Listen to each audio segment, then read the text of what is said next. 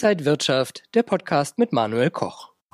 Gerade erst hat die Kryptowährung Ether ein neues Allzeithoch erreicht und heute will die CME, also die größte Futures-Börse der Welt in Chicago, einen Ether Future auf den Markt bringen. Wird das die Kryptowährung jetzt erst recht anfeuern? Das besprechen wir heute beim IG Trading Talk. Ich bin Manuel Koch, herzlich willkommen. Und zugeschaltet aus Frankfurt ist mir jetzt der Krypto-Experte Timo Emden. Timo, grüß dich. Ich grüße dich, Manuel. Hallo. Die CME will nun also mit den Ether Futures starten. Was bedeutet das? Ja, für Anleger ist das wirklich ein Riesending. Das kann man schon sagen. Es wird seit Tagen bzw. Wochen ja zelebriert. Anleger laufen sich mehr oder weniger warm. Dass die Chicago CME hier ein Ether Future lancieren möchte, kommt wirklich gut an. Ja, wir sehen das ja nicht zuletzt auch beim Preis. Ethereum bzw. ISA ist ähm, in, der, in den vergangenen Tagen auch äh, Richtung Allzeithoch bzw. hat ein neues Allzeithoch sogar äh, gemeistert. Aktuell sogar Richtung 2000 Dollar Marke steigen wir hier. Und vor allen Dingen das institutionelle Adress, ähm, Interesse wird hier definitiv weiter forciert werden. Ja, man kann hier durchaus damit rechnen, ähm, dass ähm, weitere Unternehmen sich natürlich auch hier mit dem Future-Kontrakt, mit dem Terminkontrakt beschäftigen werden. Es gibt natürlich viele Möglichkeiten, sich auch äh, längerfristig damit ähm, auseinanderzusetzen. Das heißt, auch hier long zu gehen, natürlich aber auch die Gegenseite einzunehmen, sich beziehungsweise auch abzuhatchen. Also viele, viele Möglichkeiten stehen hier offen und äh, für die Anleger, sprich für die Kryptogemeinde, ist es ein Riesending. Sollte man denn jetzt noch schnell auf Ether aufspringen? Kann man da noch einen größeren Sprung erwarten, gerade durch diese Futures, die kommen?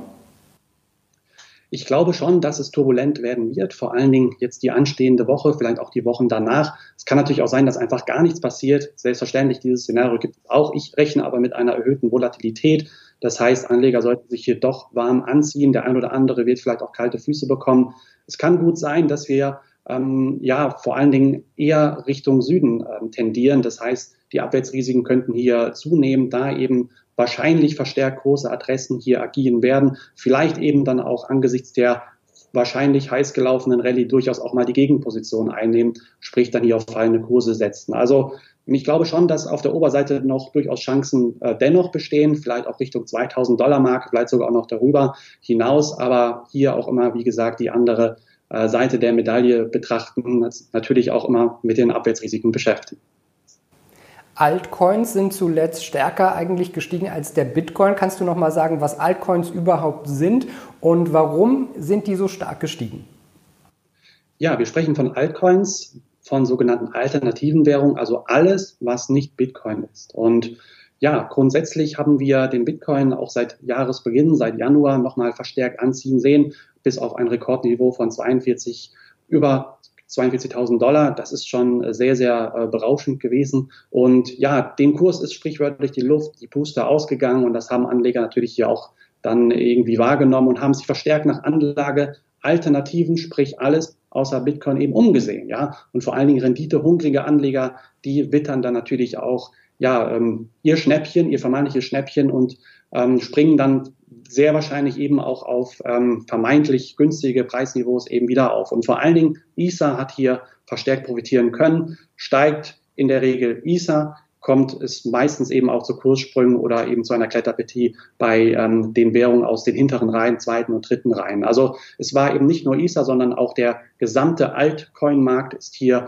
doch äh, signifikant angestiegen. Und grundsätzlich ist das insofern zu begründen, dass die Rallye beim Bitcoin insgesamt einfach zu heiß gelaufen ist. Anleger den Kryptomarkt nicht verlassen, sprich nicht in Fiat Gelder, Währungen zurückgehen, sondern im Kryptomarkt bleiben. Aber auch hier Stichwort dann weiter diversifizieren und ihre Gelder ähm, schön und breit anlegen. Findet diese Rallye denn dann ein jähes Ende wie nach der Lancierung der Bitcoin Futures 2017, 2018?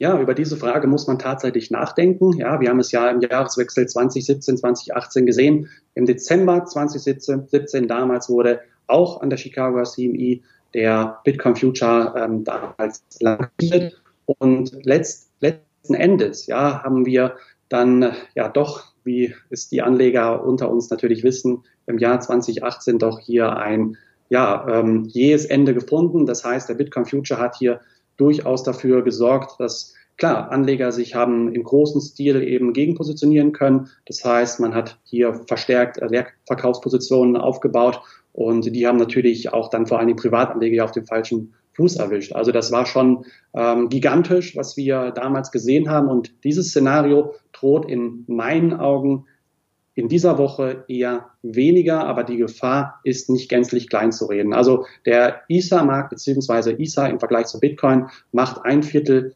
des, ähm, der Marktkapitalisierung aus. Also wir sprechen hier natürlich auch von einem deutlich kleineren Markt im Vergleich zum Bitcoin. Und ähm, insgesamt, was ähm, zumindest auch äh, Daten belegen, ja, dass zumindest die Wallet-Adressen mit über 10.000 ISA, ähm, die sich auf den Wallets befinden, dass die auch signifikant in den letzten Wochen und Monaten weiter angestiegen sind. Also spricht eher dafür, dass man davon ausgehen kann, dass dieses jähes Ende wahrscheinlich nicht kommt, sondern dass sich Anleger eben langfristiger positionieren.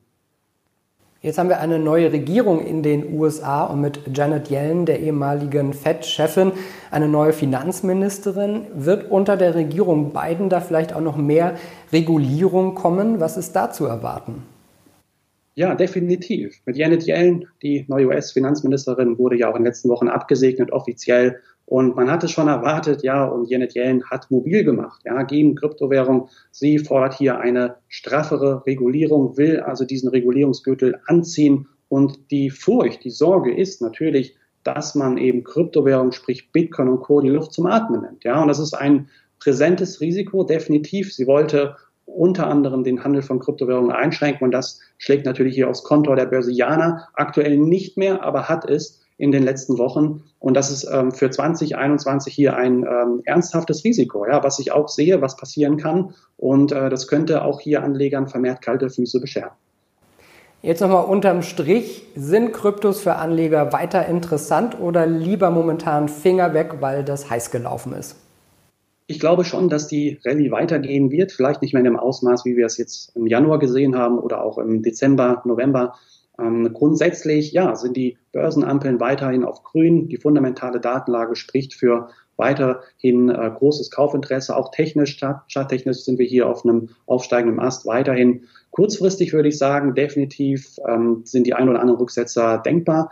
Aber übergeordnet, sprich mittelfristig, aber auch langfristig, glaube ich, wie schon eben gesagt, stehen die Börsenampeln hier weiter auf grün. Also Anleger sollten sich hier dann meines Erachtens nach auch vor allen Dingen mit den Altcoins, sprich mit den alternativen Währungen, nicht Bitcoin beschäftigen, sich da auch nach der Marktkapitalisierung ähm, auch orientieren, entlanghangeln. Und ich glaube, dass die eine oder andere Rallye hier noch zu beobachten werden äh, ist.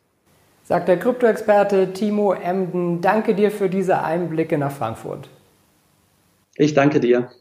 Und Ihnen, liebe Zuschauer, und euch vielen Dank fürs Interesse. Das war der IG Trading Talk für diese Woche. Mehr Informationen gibt es noch auf IG.com. Vielen Dank und alles Gute. Bis zum nächsten Mal.